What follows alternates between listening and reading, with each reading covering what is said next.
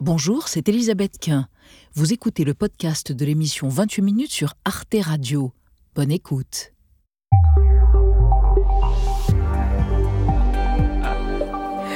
Bonsoir chers téléspectateurs, soyez les bienvenus dans 28 minutes. L'actualité du jour, c'est l'ouverture ce matin à Brest du sommet sur les océans, le One Ocean Summit, un rendez-vous destiné à mobiliser la communauté internationale ainsi que nous autour de la protection des océans, l'autre poumon de la planète. Il ne peut pas y avoir une planète en bonne santé si les océans sont malades. Et la santé des océans est en déclin de manière notable. 2022 est l'année où nous pouvons arrêter ce déclin.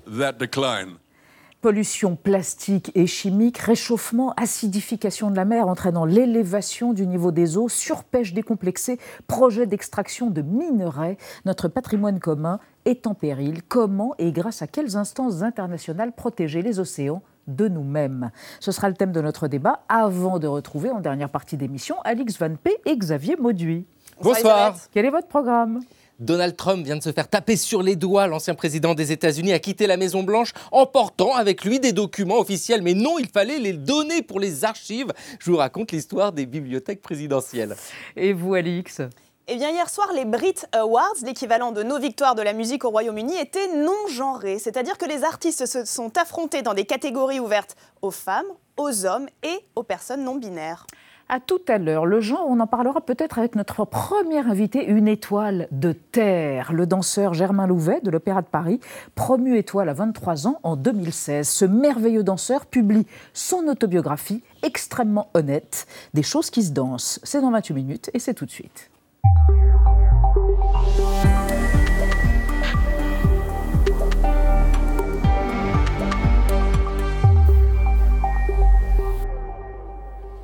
Bonsoir Germain Louvet. Bonsoir. La voici l'autobiographie du danseur étoile que vous êtes, des choses qui se dansent chez Fayard. On va évoquer avec vous votre carrière, quelques éblouissements et puis aussi une forme d'authenticité avec laquelle vous dénoncez divers abus. On va y revenir, mais d'abord je vous présente Nadia Dame. Bonsoir. Bonsoir Nadia.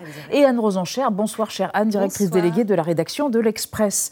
Avant d'évoquer des choses qui se dansent et celles qui se disent et celles qui se camouflent peut-être, euh, votre portrait Germain Louvet, quel âge avez-vous? Vous êtes si jeune J'ai 28 ans. Oh mon Dieu. Votre portrait est réalisé par euh, Olivier Boucreux. Famille, corps et conscience, c'est la règle de trois de Germain Louvet. Dans la famille de sportifs Louvet, je voudrais le fils cadet. Des parents de classe moyenne qui s'adonnent au ski de fond ou à la rando. Un frère au judo, l'autre sur son vélo. Pour le petit Germain, comme une évidence, ce sera la danse.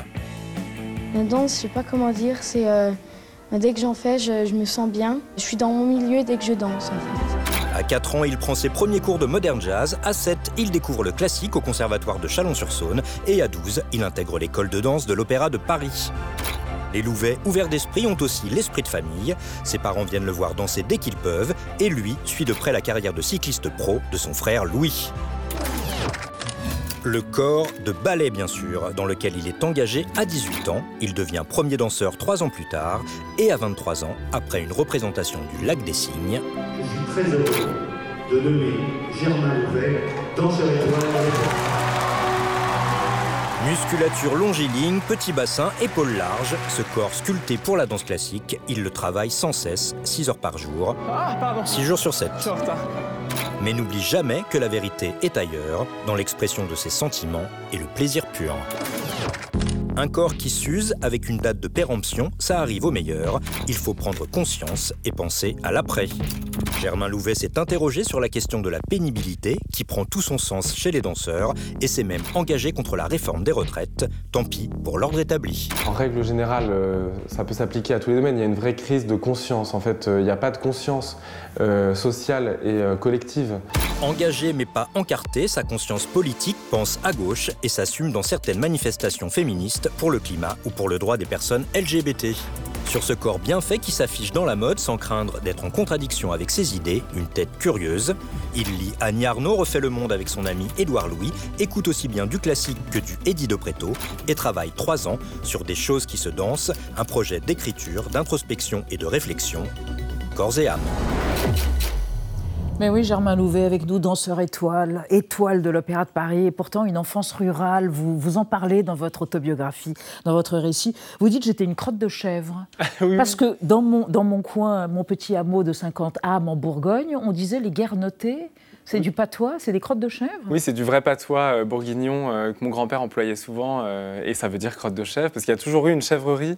Enfin, je dis toujours, ça fait en tout cas très très longtemps qu'il y a une chèvrerie en haut du village. Et donc, nous sommes, j'étais une crotte de chèvre. et quand vous étiez petit, vous dites, je me sentais fille. Je mettais des robes, et puis je mettais des capes pour me donner l'illusion que j'avais des grands cheveux noirs, et ceci était parfaitement accepté par ma famille. Oui, moi, ma famille m'a toujours euh, accepté et soutenu tel que j'étais. Et quand je dis que je me sentais fille, c'est plutôt que j'avais pas de. Euh, je réalise a posteriori, euh, quand je prends du recul sur mon mode d'expression et la manière dont je me visualisais enfant, j'avais pas vraiment de genre. Il y a des moments où je, je, fantasmais, je m'imaginais une vie complètement rêvée de, princesse, avec des longs cheveux, avec des robes. Et, et par moments, j'étais aussi un garçon incarné, très à l'aise. Voilà, je, naviguais dans ces, dans ces sensations. Et, et c'est plus tard, à l'adolescence, que vraiment j'ai trouvé mon identité mon, mon, et que j'ai accepté aussi euh, tout ce que j'étais, mon corps. C'est-à-dire? C'est-à-dire que je suis un jeune homme et que je suis très bien dans mon corps euh, d'homme et je suis aussi euh, homosexuel et ça fait partie d'une construction. Danser, c'est résister? Oui, je pense que la danse, c'est résister déjà contre un acte euh, qui ne se veut pas fonctionnel, qui ne se veut pas utile, qui ne se veut pas quotidien.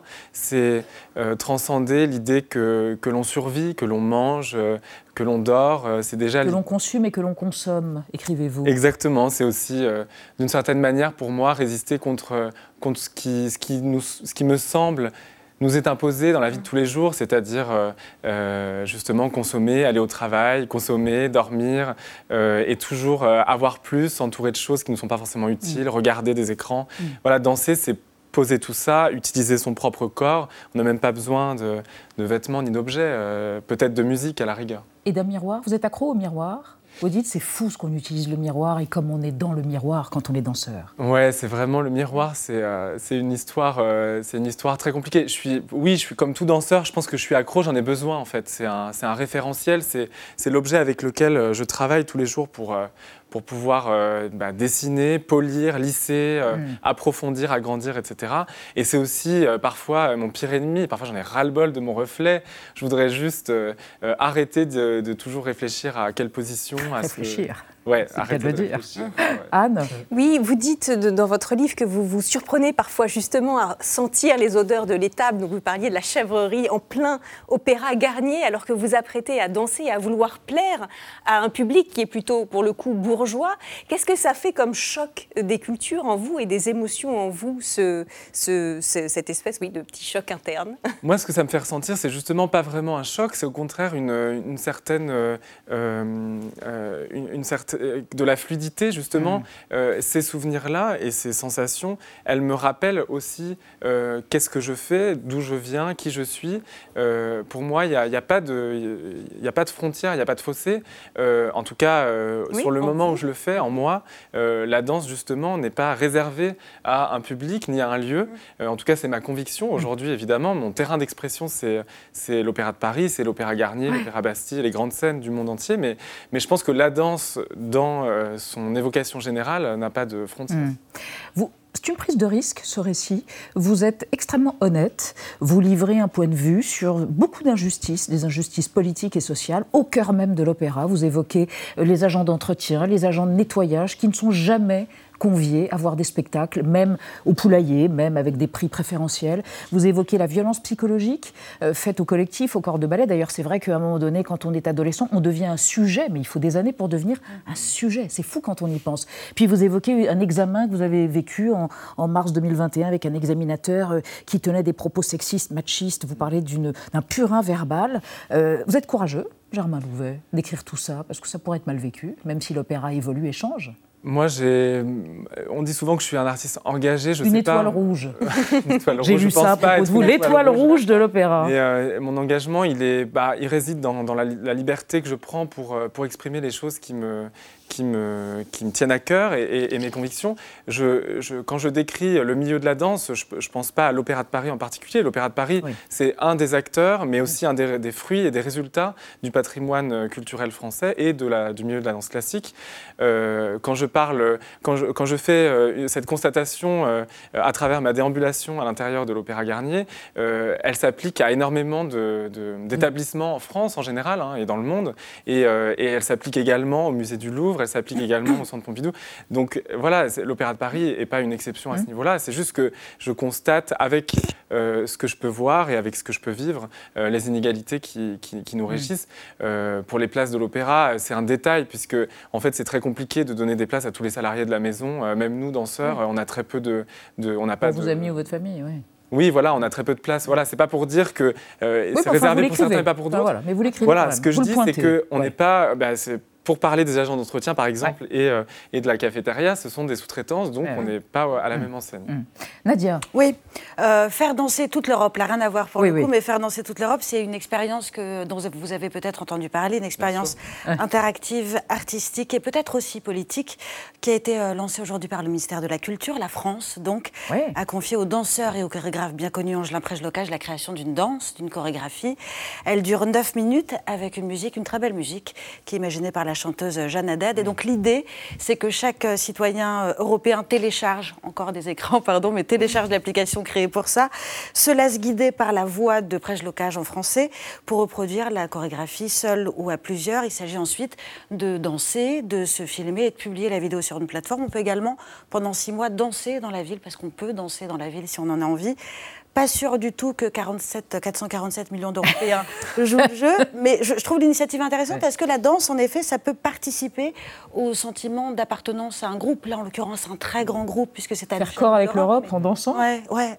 Et je pense que ça fait partie des démarches qui sont très euh, louables et qui sont très intéressantes, euh, euh, à la fois socialement, mais aussi individuellement et personnellement et collectivement. Et puis en sortant de la pandémie, se retrouver ensemble. Oui, exactement, se retrouver physiquement, retrouver aussi son corps, retrouver un rapport tactile avec soi-même, avec, son rapport à l'extérieur, à l'autre, à la nature. Là, je vois qu'il y a des événements dans la nature également. Et puis, c'est aussi proposer une vision de la danse ailleurs que enfermée dans un théâtre. Inclusive. Que, inclusive, exactement. Avec des codes très précis, des codes que j'adore employer personnellement, mm. mais qui ne définissent pas euh, forcément la danse dans son ensemble. C'est quoi les codes que vous adorez employer? Bah, c'est mon langage, le langage du ballet classique que j'aime passionnément et qui me... Mais alors, vous adorez le ballet classique, mais vous écrivez à un moment donné l'homme que j'incarne quand je danse, n'est-ce pas? Euh, Et parfois, celui qui met des mains au cul impunément. Roméo, le jeune homme et la mort de Roland Petit, vous avez le sentiment, en tant qu'homosexuel absolument assumé tranquillement, euh, d'incarner des hétérosexuels qui seraient par nature euh, des abuseurs Alors c'est pas forcément par nature, c'est ah plutôt que j'incarne des rôles et des mmh. hommes qui ont été conçus et créés euh, il y a 150 ans, donc avec une vision tout à fait différente d'aujourd'hui, mmh. euh, de, des rapports interhumains et, mmh. notamment entre hommes et femmes. Et quand je dis des hommes qui mettent la main aux au fesses, cul impunément, au cul impunément ah je pense par exemple à Gisèle, où Albrecht est un, vrai dragueur et qu'il il sait prendre de, la plus jolie fille du village, Gisèle, mais qui n'est pas du tout compatible avec lui dans un mariage euh, socialement, puisque lui est promis à quelqu'un de son rang, etc. Donc c'est plutôt dans ça que je dis ça, mais euh, ça m'empêche pas de trouver euh, plein de moyens de sortir. Et je pense que toutes ces structures chorégraphiques qu'on a la chance de jouer dans les grands théâtres et notamment à l'Opéra de Paris, ce sont des, pour moi, c'est le pinceau avec lequel je dresse, je dresse le, paysage que j'ai envie Un état des lieux. une dernière question. Vous avez 28 ans vous êtes beau comme un astre, votre corps vieillit, va vieillir un jour ou l'autre, et la question de la péremption, comme vous dites, va se poser, de la retraite. À quel âge un danseur étoile prend-il sa retraite? 42 ans? 42 ans, c'est très Donc qu'est-ce que vous allez faire après 42 ans? Oh là là, je... Vous allez devenir. Et qu'est-ce que ça a à voir avec la réforme des retraites, à propos de laquelle vous vous êtes exprimé? Alors oui, alors ce que je vais faire après, euh, aujourd'hui, euh, je ne ferme aucune porte. Euh, je, que cela soit entendu. Que cela soit entendu. Non, je, dans l'idéal, j'aimerais pouvoir continuer à être sur scène jusqu'à jusqu'à la fin, comme dirait Dalida, hein, pour mourir sur scène. Mais, mais aujourd'hui... Et ce serait bien des corps un peu vieillissants sur scène Bien sûr, mais ça existe déjà. Hein, Maggie bah, Marin, Pina Bausch, il y a beaucoup de chorégraphes. Et c'est bien. et c'est très bien. Et, donc oui, moi j'aimerais continuer à performer. Peut-être que ce sera d'une une forme différente euh, de mm. celle-là, peut-être plus euh, théâtralement, euh, mm. par exemple Eh bien, ce sera le mot de la fin. C'était passionnant de vous recevoir. Bah, vous irradiez, Germain Louvet, des choses qui se dansent, récits chez Fayard. Merci. merci. Et vous serez en avril, vous danserez la Bayadère Tout à fait. à l'Opéra Bastille à Paris à partir du début avril. Là, vous êtes en répétition. Voilà. On passe à notre débat autour des océans, des océans fragilisés par les activités humaines, la surpêche, la pollution, l'acidification, des projets d'extraction de minerais sous-marins. Parmi les enjeux du One Ocean Summit, le sommet international qui s'est ouvert ce matin à Brest, il y a la protection des écosystèmes et le contrôle des zones maritimes en eau internationale. Comment fait-on? Comment empêcher la mer de devenir le Far West du 21e siècle et d'être asphyxiée? On en parle après la mise au point de Sandrine Le Calvez.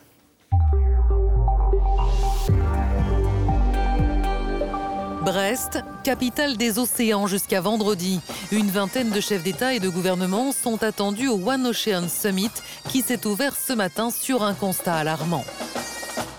Il ne peut pas y avoir une planète en bonne santé si les océans sont malades.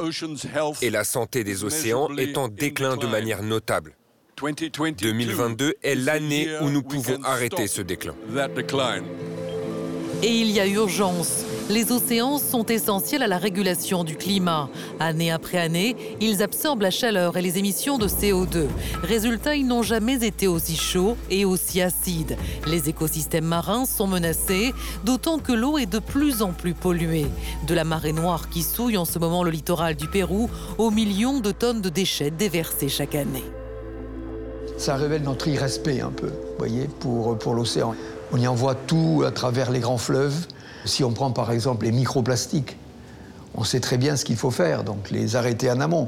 C'est pas forcément aller nettoyer l'océan, c'est un, un, chantier irréalisable. Les microplastiques sont ingérés par des poissons qui se retrouvent dans les assiettes. Cela n'empêche pas la surpêche. Les ressources des fonds marins sont même de plus en plus convoitées, du cabillaud en passant par les hydrocarbures et les minerais. Des défis de taille pour les défenseurs des océans. Derrière tout ça, il y a quand même des lobbies extrêmement puissants euh, qui, euh, euh, pour des raisons économiques, financières, euh, continueront à, à, à, travailler comme ils travaillent aujourd'hui. C'est vrai qu'on a parfois l'impression de se battre, c'est un peu David et Goliath.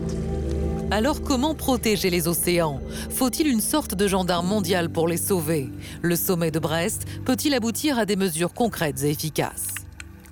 On a hâte d'avoir l'avis de nos trois invités. Paul Touret, bonsoir. Vous êtes directeur de l'Institut supérieur d'économie maritime l'ISEMAR. Selon vous, la protection des océans passe par la sanctuarisation et la régulation. C'est donc une question juridique qui relève d'une part du droit international et d'autre part bah, des États et de leur volonté politique. À côté de vous, Claire Nouvian, bonsoir. Vous êtes fondatrice de l'association Bloom, euh, une ONG qui entend lutter contre la destruction de l'océan et des pêcheurs. Et à propos de ce One Ocean Summit, eh bien, vous avez boycotté euh, cette réunion à Brest vous avez adressé à Emmanuel Macron ce matin, n'est-ce pas, une lettre ouverte en affirmant, vous êtes comme Greenpeace d'ailleurs, vous évoquez un néolibéralisme bleu, comme le fait Greenpeace, et peut-être une tartufferie de la part euh, du gouvernement français. Enfin, vous nous expliquerez ça dans un instant. Et à côté de vous, euh, Sébastien Treyer, vous êtes directeur général de l'Institut du développement durable et des relations internationales, le DID, pardon, le DDRI, un think tank spécialisé dans les négociations internationales pour la protection de l'environnement, le climat, la biodiversité et l'océan. Et vous considérez que l'océan, espace historique de liberté, doit devenir un bien commun. Il faut un cadre mondial pour que les États coopèrent entre eux et respectent les mêmes règles. Alors on commence avec euh, un chiffre que peut-être on a tendance à oublier. Oui, Elisabeth. explique bien ce que représentent les océans. 70%, car les océans couvrent 70% de la surface de notre planète et produisent la moitié, on l'oublie souvent, de l'oxygène que l'on respire. Donc l'océan, c'est outre un paysage grandiose, un maillon essentiel de la nature et de la vie sur Terre. Paul, Paul Touré, est-ce que ça rendait nécessaire un sommet dédié comme celui à Brest aujourd'hui? En tout cas, en ce début de, de 21e siècle, il est important que les États et aussi les organisations internationales prennent en main la mer. On l'a souvent laissé sur cet élan qui vient du 19e siècle, la mer libre du commerce, la mer exploitée pour euh, ses ressources pétrolières, pour ses ressources halieutiques. On sent qu'il y a une intention, une intention politique. Alors c'est un peu le tempo de ce 21e siècle. Et puis on voit à côté de moi les ONG aussi qui sont toujours là en pression, des partis politiques qui sont très forts. Euh, il faut prendre en compte la mer. On dit souvent que c'est l'avenir de, de, la planète. La mer, c'est une réalité depuis des millénaires pour nous il faut en prendre soin et on le voit bien avec le réchauffement climatique que ça a pris une autre dimension. Souvent, pour finir, on a souvent pris la mer sur la pollution, notamment qu'elle soit de, des hydrocarbures, des, par exemple des plateformes pétrolières ou des navires. Ou des plastiques. ou des plastiques. 20 millions de voilà, tonnes qui est la nouvelle invasion, on va dire, de la mer, qui vient de la Terre, n'oublions pas. Hein, c'est nous. nous qui le faisons. Maintenant, euh, il faut peut-être trouver un nouveau tempo pour ce monde maritime, sans doute entre les États politiques, les, mm. les, grands blocs, les ONG, mais aussi les citoyens que mm. nous sommes. Oui. alors pourquoi avez-vous euh, boycotté? Mais parce que ça sert à rien. Ce sommet ne sert à rien. Ce sommet est de l'affichage? Non, je pense qu'alors c'est en général euh, l'affichage c'est Macron, c'est carrément une méthode, hein, puisqu'on a vu qu'il y a eu beaucoup d'affichage sur l'environnement. Euh, quand j'ai écrit cette lettre ouverte au président de la République, justement, c'était pour détricoter avec une grille d'analyse un peu technique toutes ces, euh, toutes ces annonces qu'on a eues depuis 5 ans. Non, mais oublions les annonces depuis 5 ans, concentrons-nous ben, sur le sommet se concentre sur ça, mais pourquoi donner du crédit quand on voit que sur une période de 5 ans, tout ce qui a été dit, hmm. toutes les promesses qui ont été faites n'ont pas été tenues, voire on a détricoté hmm. le cadre même de protection de la nature. Donc, et, à propos de, et à propos de la mer, des choses ont été détricotées? Le sommet s'est ouvert ce matin sur quoi? Sur une allocution du secrétaire général de l'autorité des fonds marins, qui en fait est la personne qui pousse pour l'exploitation des minerais en grande profondeur dans les eaux internationales. On, va en parler avec Nadia. Le là a été donné. D'accord. Euh, est-ce que le là est donné aussi quand on sait qu'il n'y a que 15 chefs d'État et que ni la Russie, euh, pardon, Sébastien Treyer, ni la Chine, des représentants de ces deux pays qui euh, sont à l'origine de la surpêche, entre autres, ne seront présents? Alors effectivement, une des questions, c'est euh, comment est-ce qu'on donne l'impulsion politique pour euh, aller vers euh, ce dont on a besoin à l'échelle internationale? Un des besoins qu'on a, c'est de finir cette négociation sur la haute mer qu'on a lancée depuis déjà plus, d'une dizaine, d'années, à hein, la protection de la biodiversité. À quelle échelle on a lancé cette négociation sur la haute mer? C'est entre tous les pays de... C'est tous les pays, c'est l'échelle de la planète, c'est toute la mhm. haute mer, c'est-à-dire tout ce qui est au-delà des zones sous juridiction nationale, les zones mhm. économiques exclusives, qui sont le bien de personne hein, jusqu'à maintenant. Et donc là, l'idée, c'est de protéger la biodiversité dans cet espace-là. On a besoin d'une impulsion politique et on voit que euh, c'est pas facile de le faire en ce moment et que la méthode où la France prend le flambeau euh, fonctionne moins bien. Euh, et donc ça, c'est ça, c'est problématique. Il n'empêche que on a besoin de cette impulsion politique pour finir ça. Là où je suis très d'accord avec Claire Nouvian, c'est que aujourd'hui, si on finit ce cadre légal-là, le cadre légal est déjà assez consistant. Le problème, c'est les moyens de mise en œuvre. Mmh. Il y a des choses toutes simples et très importantes sur lesquelles nous on travaille à l'IDRI. Excusez-moi, ça s'appelle IDRI, c'est plus facile à prononcer que juste les acronymes, excusez-moi. Vous avez combien raison. Petit, petit, coup de pub. Euh, non, mais donc à l'IDRI, on, essaye de travailler avec les conventions de mer régionales à l'échelle de la Caraïbe ou de la Méditerranée sur de quoi on a besoin comme outil de surveillance si on veut juste déjà faire respecter. Donc de façon plus locale, plus resserrée. Plus resserrée à l'échelle régionale et en même temps en mm. disant finalement la mer qui est un espace de liberté, on a aujourd'hui des moyens technologiques d'être de, suivre de beaucoup plus près ce qui se passe euh, en haute mer, ce qui se passe euh, là où les pêcheurs vont pêcher, ce qui se passe là où il y a de l'exploitation minière. Mm. Et donc l'idée de déclarer des aires protégées euh, dans, le, dans le grand espace maritime, ça mm. devient possible. C'est pas mm. juste une vue de l'esprit, on protège et en fait rien ne se passe. Mais il faut mettre l'accent sur les moyens de mise en œuvre. Alors, on a évoqué la pollution, la surpêche euh, et un danger considérable, semble-t-il, à l'horizon, c'est euh, exploration ou exploitation ouais, peut-être mal à le comprendre. Ouais, peut-être une ruée vers l'or marin, on peut dire les choses ainsi, puisque c'est un fait qui a été euh, récemment cartographié.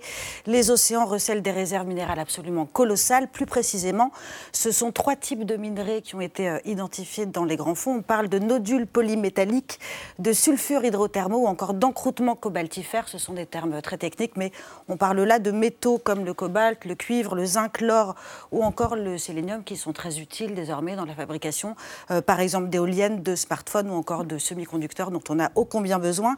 Ils ont longtemps euh, semblé euh, hors de portée, ces, ces minerais-là. On parlait de science-fiction à l'époque. Aujourd'hui, on est prêt d'avoir la technologie nécessaire pour aller les chercher. Et ça, ça aiguise les appétits de l'industrie minière, à l'image, par exemple, de l'entreprise pionnière en la matière, qui est canadienne, qui s'appelle Nautilus Mineral, dont vous avez nécessairement entendu parler. Elle avait pour ambition de labourer littéralement les fonds marins avec ce type de machine, espèce de bulldozer marin. Il me semble que le projet est en point mort aujourd'hui. Mais les États sont aussi euh, sur le coup. En l'occurrence, la France, Emmanuel Macron, avait affirmé vouloir faire de l'exploration des grands fonds marins une priorité. Et j'ajoute, parce que c'est important, qu'une motion pour demander un moratoire sur l'exploitation avait été adoptée par le Congrès mondial euh, pour la nature. C'était euh, l'an dernier, en septembre dernier. Paul Touré, la France donc s'est abstenue au moment de ce moratoire Effectivement, explorer, est-ce que ça conduit nécessairement à l'exploitation, voire à la dévastation de ces fonds dont on vient de parler? Je crois qu'on est encore un petit peu dans la science-fiction. Je comprends que les ONG se mobilisent, je comprends que les États s'organisent, l'IFREMER en France l'a fait, on a des concessions qui sont données par une organisation internationale. Je crois qu'on exploitera peut-être plus vite la Lune, peut-être que les fonds ah sous-marins. ça, coûte, ah ça coûte très cher c'est des investissements quand même qui sont relativement risqués aujourd'hui. Les quelques tentatives, ça fait dix ans qu'on en parle. Maintenant, je comprends, il faut quand même qu'on soit un tempo. C'est le rôle des ONG et, et de se poser des questions. Est-ce qu'on doit à ce point-là se Elles faire se font peur, peur, les ONG ce que vous dites Non, doit non, on ne s'amuse pas à se faire non, peur. En mais est-ce fait, qu'on on a doit autre chose à à ce point-là à se faire, à se faire peur sur aujourd'hui des modèles économiques qui, sont, qui n'existent pas? On, on a aujourd'hui, on sait bien qu'il y a des ressources, des investissements. On a déjà du mal à extraire du pétrole s'il n'est pas plus de 110, do- 110 dollars euh, dans certaines zones. Alors avant d'aller chercher des minerais rares au fond des mers, il faut, encore une fois, on commence le 21e siècle et c'est naturel qu'on se pose des questions. Mm. Je trouve qu'aujourd'hui, entre les problèmes techniques, les problèmes économiques et la pression environnementale et politique, il n'y a pas de raison de s'inquiéter. Mais c'est un débat qu'on doit avoir parce que c'est une des questions de la mer du futur. Claire Nouvian Alors, moi, Vous je, aussi je vous trouve très optimiste. Ou Angélique oui, euh, carrément. Et je pense que c'est euh, une attitude qui me semble totalement inadaptée par rapport à la pression réelle des entreprises, qui sont au contraire dans les starting blocks. De quel pays, ont la de quel pays essentiellement? Alors, ils- ils- en fait, ils regardent pour euh, exploiter, pour, en, commen- en commençant par le Pacifique Est. Euh, mais vous parlez de ces, écosystèmes, en fait, euh, qui sont euh, pleins de minerais très précieux. Et on sait exactement justement où aller les chercher. Et c'est pas si compliqué que ça. Ça fait très longtemps que les industriels savent et développent les technologies. Et donc, la pression actuelle, elle est énorme parce qu'ils sont en train de regarder au démarrage d'une exploitation d'ici, par exemple, deux ans. Donc, non, on n'est pas du tout en train de parler de quelque chose, vous voyez, une menace euh, tout à fait, euh, je sais pas, un peu diaphane comme ça, dont on aurait du mal à situer le temps de l'action. Le temps de l'action, c'est maintenant. C'est pour ça que, vous voyez, on ne peut pas avoir un discours sur le climat et euh, la protection environnementale, qui n'est pas une option. En fait, vous, on est tous au courant qu'il va faire 50 degrés à Paris en 2050. Voilà, La, la Terre est en cours de devenir inhabitable, donc on a encore le moyen, et c'est ça qui est positif et intéressant dans l'époque, on a le moyen de changer le cours de, de l'action. On a le moyen de changer de mode de vie. Mais on ne peut pas ouvrir le seul endroit sur Terre qui n'est pas aujourd'hui exploité par la folie consumériste des humains avec un modèle. Alors, vous voyez, moi je veux bien, mais il y a une mission au niveau de la, de la- la- de la gestion internationale. vos voisins, quand même, Cette exploitation Oui. doit être faite, si elle a lieu, pour le bienfait de l'humanité tout entière. Ah. C'est quoi le bienfait de l'humanité? D'avoir un nouveau smartphone? Il va falloir vraiment en discuter. Donc comment Oui. comment? Bah oui. oui. Sébastien Traillard. Est-ce que est-ce qu'il y a une autorité qui existe? Alors on pense notamment à l'autorité internationale des fonds marins qui a euh, les pouvoirs euh, de, régula- pouvoirs de- réels. de réguler euh, tout simplement cette d'empêcher. exploration des fonds marins Ou est-ce qu'il faut s'en remettre plutôt au fait que le modèle économique ne tiendrait pas, comme le suggérait euh, M. Touré? Alors moi, je ne veux, pas- je veux pas être euh, l'adepte d'une motion de synthèse, mais je pense qu'il y a énormément besoin de- d'approche de, précaution. C'est-à-dire euh, explorer, on l'a déjà suffisamment fait pour se rendre compte que les écosystèmes dont on parle, et je reprends les mots de Claire Nouvian, c'est bien des écosystèmes avant d'être des ressources minérales, Ouais. sont extrêmement riches. On a découvert, plutôt que de découvrir les, mi- les minéraux, c'est pas très Mm. nouveau, les nodules polymétalliques, moi j'entendais ça euh, en classe de cinquième.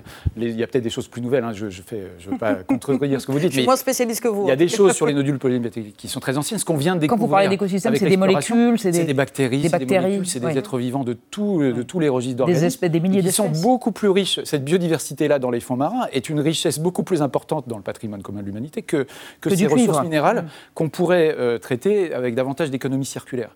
Mais cette approche de précaution, elle est extrêmement importante parce que, euh, on- moi je suis d'accord que, à mon avis, pour l'instant, les coûts sont encore très élevés, mais ça peut aller très vite. Donc soyons précautionneux. Je, le mandat qui a été donné, euh, enfin, j'allais dire l'AIFM, si j'ai bien compris. L'Autorité internationale des fonds marins. marins, si j'ai bien compris, elle a été fondée dans la logique de que les fonds marins devaient être le patrimoine commun de l'humanité. Ce qui devrait lui donner comme mission de réfléchir à la durabilité, à la précaution et à l'équité de ce qui est euh, de- de- du- au partage équitable. Et en l'occurrence, euh, il me semble que euh, ça, ça dépendra de ce que les pays en font de cette autorité, parce qu'une autorité, c'est la manière dont les partis s'en saisissent. Mm. Et je, je crains aujourd'hui, je partage le- le- les inquiétudes de Claire Nouvian, que cette autorité euh, soit plutôt en train de pousser pour la mise en exploitation, pour la précaution. Mais peut-être que c'est le lieu où il faut Mm. essayer d'en débattre. On écoute Ben, on écoute qui euh, est- Yvan Bourgon, euh, qui, qui s'est Bourgnon, Bourgnon. excusez-moi, qui s'est intéressé au coût qu'occasionnerait euh, la protection des océans. On l'écoute. C'est c'est bien le problème aujourd'hui, c'est qu'il faudrait des milliards, quelques milliards pour, pour sauver les océans. On a été capable de lever des milliers de milliards pour le Covid, pour, euh, et on l'a bien fait pour sauver des millions de vies. Là, avec quelques petits milliards, on est capable de sauver les océans. Et donc, on peut capter euh, voilà, très facilement ces plastiques. Et pour moins d'un milliard d'euros d'investissement qui va durer 30 ans, on peut. Un milliard aller à l'échelle de la planète plastiques. ou à l'échelle de la France À l'échelle de la planète. C'est rien donc. Mais c'est rien. Ouais. Donc, c'est qu'une question de décision. C'est qu'une question de décision, Paul Toré. En fait, ça coûte pas si cher de sauver les océans? C'est une question d'investissement, on le voit bien avec le plastique. À un moment, on peut, euh, effectivement, au lieu de mettre de l'argent sur des fonds sous-marins qu'on mm. n'exploitera pas, on peut essayer de faire relever le, champ du plastique. On entend aussi euh, Qu'est-ce que vous entendez par là, relever le champ du plastique C'est-à-dire eh ben, Peut-être avoir des bateaux qui récupèrent le plastique, la valorisation, en faire un enjeu économique majeur, y compris peut-être en taxant les plastiques que nous utilisons, parce que je crois que les plastiques qui sont sous la mm. mer, à un moment ou à un autre, ils ont été dans nos mains quelques heures, quelques jours, quelques semaines avant, et on est tous responsables. Et pour, pour vous dire, en fait, Aujourd'hui, le transport maritime a réussi à évoluer parce que ce n'était pas une contrainte très difficile. C'est de la mobilité et c'est le, mm. terrain qui avance le plus vite. Parce que la réglementation est facile et puis finalement les armateurs et les systèmes s'adaptent. La question des ressources naturelles est très difficile parce que c'est des enjeux géopolitiques, sur que ce soit les ressources des fonds sous-marins, les hydrocarbures et la pêche. Le plastique peut-être peut être un champ commun comme la captation euh, euh, de, des pollutions. Enfin, mm. c'est peut-être là un vrai enjeu de ce mm. genre de, débat de, justement de Brest et les enjeux des Nations Unies, de, faire vraiment du plastique un vrai enjeu politique et de laisser peut-être euh, les histoires de un peu de science-fiction autour de bah, certaines matières. Science-fiction. Mais enfin, vous voyez des images. Moi, j'appelle pas ça de la. Oui, de la science-fiction parce qu'il y a 50 ans, on aurait dit à nos enfants, on va polluer tous les écosystèmes terrestres et, et marins. Ils auraient dit, mais jamais de la vie, jamais. Et voilà, et aujourd'hui, on vit dans un dépotoir. franchement, non, c'est pas la science. C'est un dépotoir qui est né de nos activités humaines à terre c'est pas la mer, c'est les activités maritimes qui polluent, même si on sait que des fois les poubelles sont jetées. C'est quand même la terre qui pollue la mer, et c'est notre grand. Mais tout est relié, d'une certaine manière. Nous sommes tous reliés, donc euh, terriens. C'est sans doute le grand investissement que devraient prendre peut-être les Nations Unies, l'Europe, de savoir ce qu'on fait de ces plastiques. Mm. Chacun qui va à la plage avec son fils peut découvrir en 100 mètres ce qu'il peut récupérer. Il n'y a pas besoin d'aller forcément dans un, fleuve d'Asie. Il y a une particularité des océans, c'est qu'en fait les deux, les deux tiers, ce sont des eaux euh, qui ne sont pas euh, territoriales, qui sont extraterritoriales, internationales. C'est un bien commun en fait de l'humanité.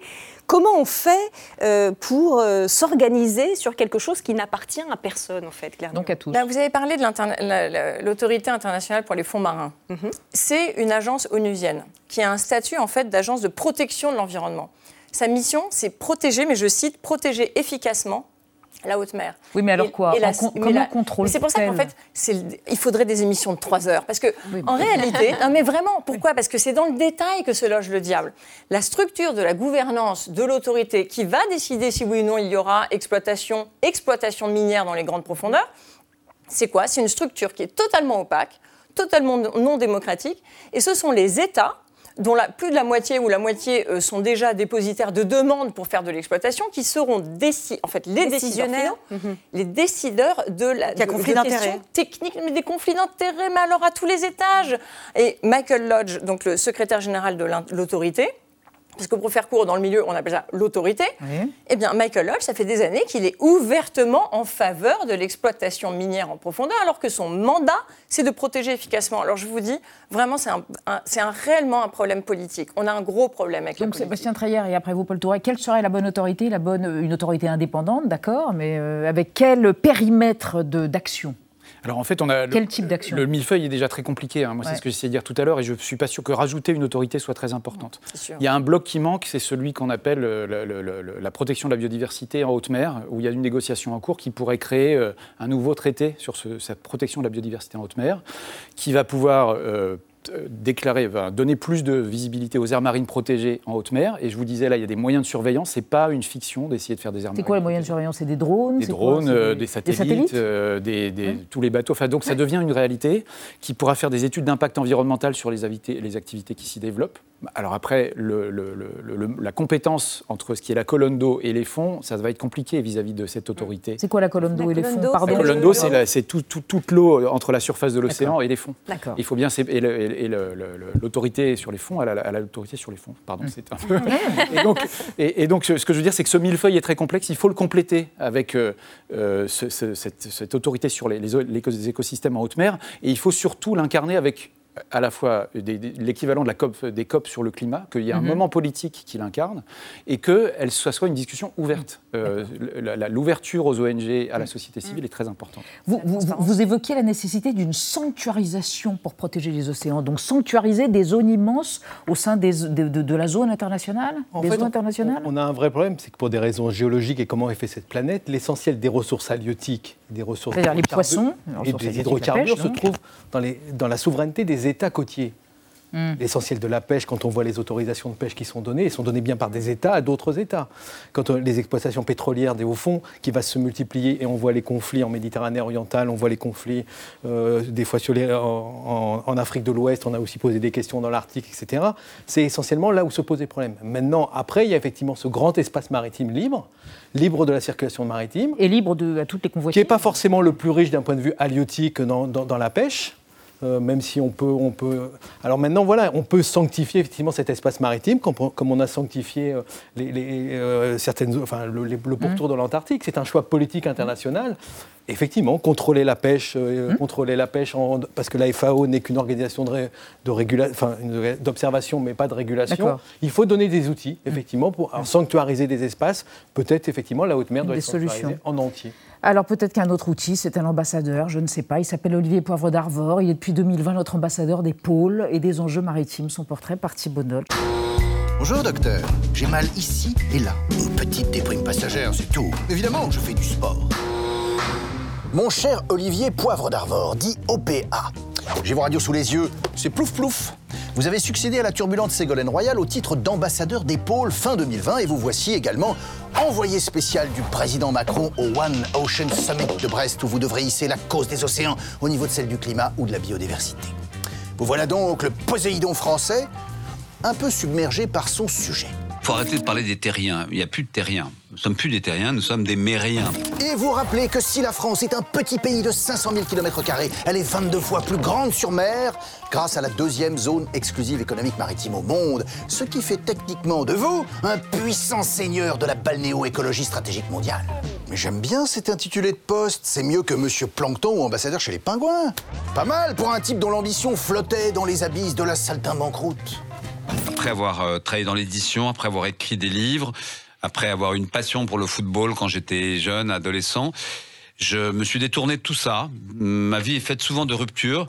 Et je me suis dit qu'il fallait que je sois un, grand comédien. Vous êtes surtout devenu un grand VRP de l'âme française, patron de centres culturels à Alexandrie, Prague, Londres, puis candidat à la chefferie à peu près partout, Arte, Radio France, TV5 Monde, Ville la Médicis, retenu nulle part, sauf à France Culture mais viré en 2015 pour avoir soutenu haut et fort François Hollande et donc ruiné la crédibilité éditoriale de la station. Avant une spectaculaire récupération en ambassadeur à Tunis en plein âge d'or de Daesh. Alors moi j'en suis persuadé, Jean Eustache et Robert Bresson peuvent guérir du djihadisme. Et maintenant, après les barbus, la barbu, ou autre poisson, ou plus largement les questions de gouvernance de l'océan, une initiative sur le carbone bleu ou une stratégie polaire française. Mon cher Olivier, ne serait-ce pas une OPA amical sur le Grand Bleu. Merci Thibault Anne Oui, peut-être Claire Nouvion, un, un, dernier mot sur les ambassadeurs des océans.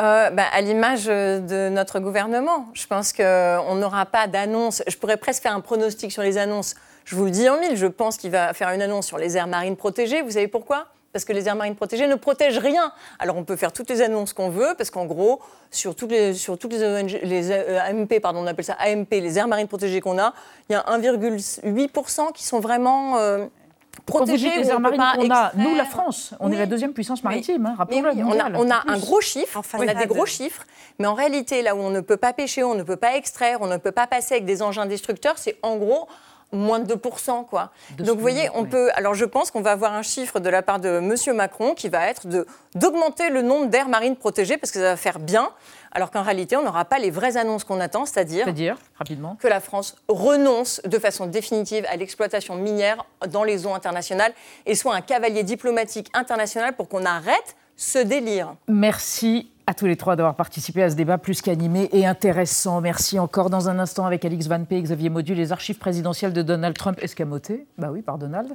et les victoires de la musique britannique, les Brit Awards, donc dégenrés. Mais d'abord des intox ce soir, l'histoire d'une vidéo virale avec Police, Rap et Bad Buzz. Ouais.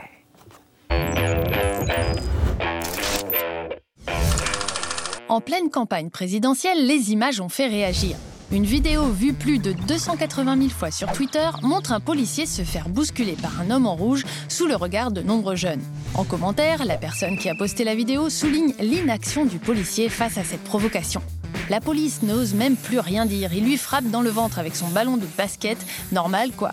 De quoi susciter des dizaines de commentaires indignés. Ça fait mal au cœur de voir ces agressions gratuites où les forces de l'ordre n'osent même plus répondre. Le policier baisse la tête devant cette racaille qui ne mérite qu'une bonne claque dans la figure. Pourtant, plusieurs éléments permettent de douter de la véracité de ces images.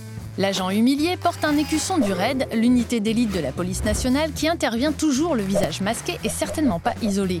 Son uniforme paraît également un peu trop neuf, on distingue même des plis sur les manches comme s'il venait de l'enfiler. Desintox a mené l'enquête et a retrouvé la vidéo originale qui n'a rien à voir avec une réelle intervention de la police. Elle a d'abord été diffusée le 3 février 2022 sur le compte TikTok de l'homme qu'on voit en tenue de policier, qui n'est autre qu'un acteur habitué à jouer les forces de l'ordre dans des clips. Dans ce cas précis, il s'agissait d'un tournage d'une vidéo du rappeur AMK, l'homme en rouge aux tresses blondes, sorti en décembre 2020. Le policier y perd un match de basket contre le rappeur. Contacté par Desintox, l'homme qui a partagé la vidéo sur Twitter a reconnu qu'il avait détourné les images en connaissance de cause et uniquement dans le but de faire buzzer. C'est pas bien le buzz, ça ne suffit pas, des intox. Bonsoir Alix, bonsoir, Xavier Mauduit. Alors il est parti de la maison, bon il y a longtemps déjà, Dieu me tripote, Donald Trump, avec tous ses cartons de documents. Il les a fourgués dans sa maison à Mar-a-Lago, en Floride, et il n'avait pas le droit. Non. Et il y avait pourtant des lettres expédiées aux tyrans nord-coréens, en fait toutes sortes de choses. de Barack Obama. Tout le monde aurait aimé consulter. Mais oui, bien sûr, c'est l'histoire des archives présidentielles. En 1939, Franklin Delano Roosevelt est le premier président des États-Unis à mettre ces papiers à disposition des institutions fédérales du peuple, de l'histoire. Oui, parce que c'est une vraie démarche qu'il fait quand il crée une bibliothèque à Hyde Park, donc ça se trouve dans l'État de New York, une bibliothèque pour y déposer. Alors les papiers produits pendant la présidence, il y en a mhm. beaucoup. Les petits cadeaux qu'il a reçus, ça fait un petit musée, c'est chouette, c'est sympa. Ces livres aussi, même des documents personnels qui datent d'avant la présidence. C'est la Roosevelt Library qui est très importante parce que ça y est, les papiers de ce président sont sauvés. Mais il n'y en avait pas avant? Eh ben non, c'est ça. Avant, il n'y avait pas de règles, en fait, c'est simple. Vous savez, dans les vieilles monarchies comme ça, au Moyen Âge en Europe, les archives, mais c'est un trésor, c'est extrêmement précieux.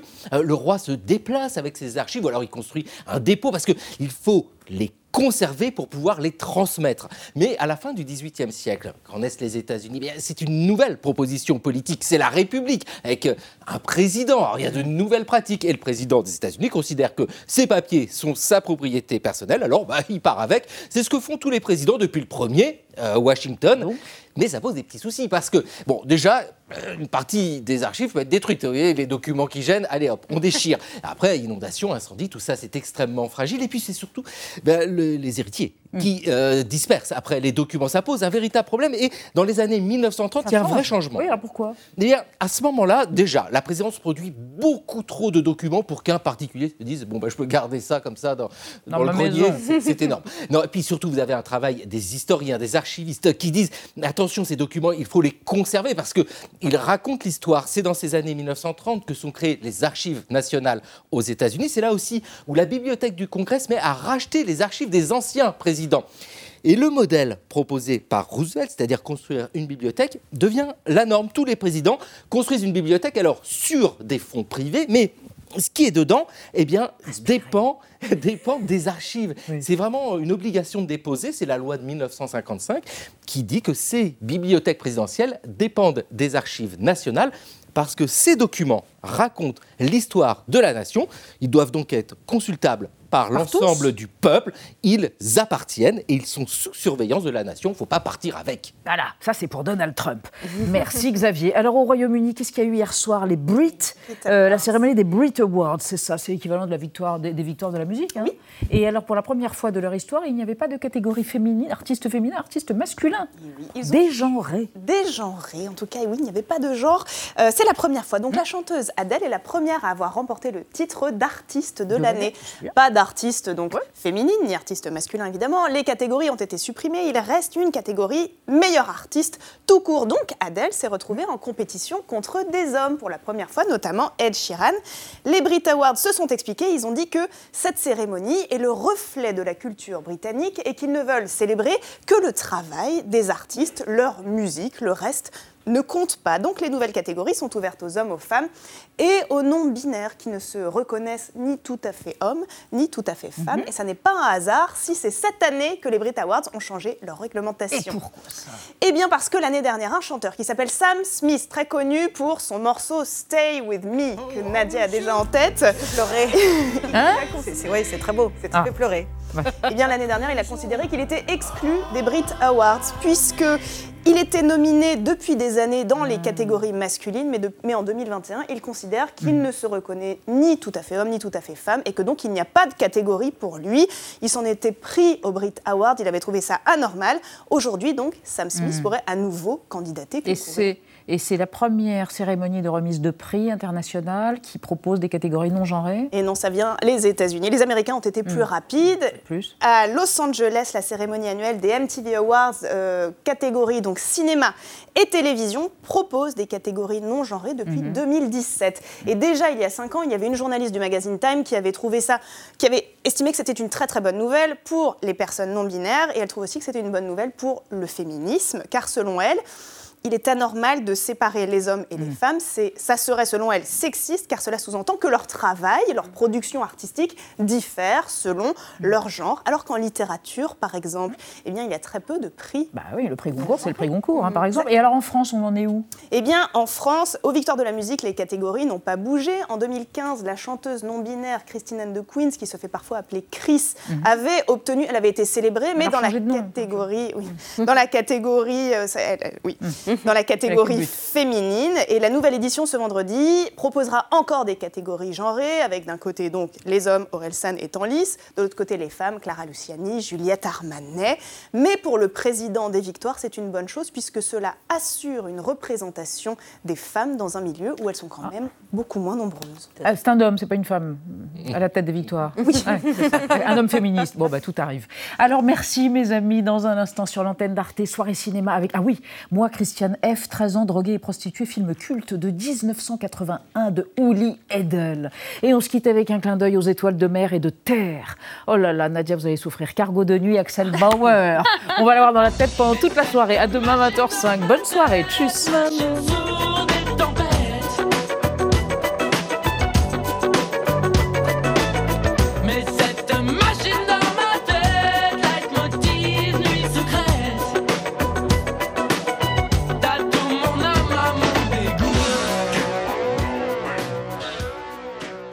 Retrouvez le podcast de 28 minutes sur toutes les plateformes de podcast et sur arteradio.com. Et pour soutenir l'émission, abonnez-vous, commentez, critiquez, mettez des étoiles et partagez le podcast avec vos proches.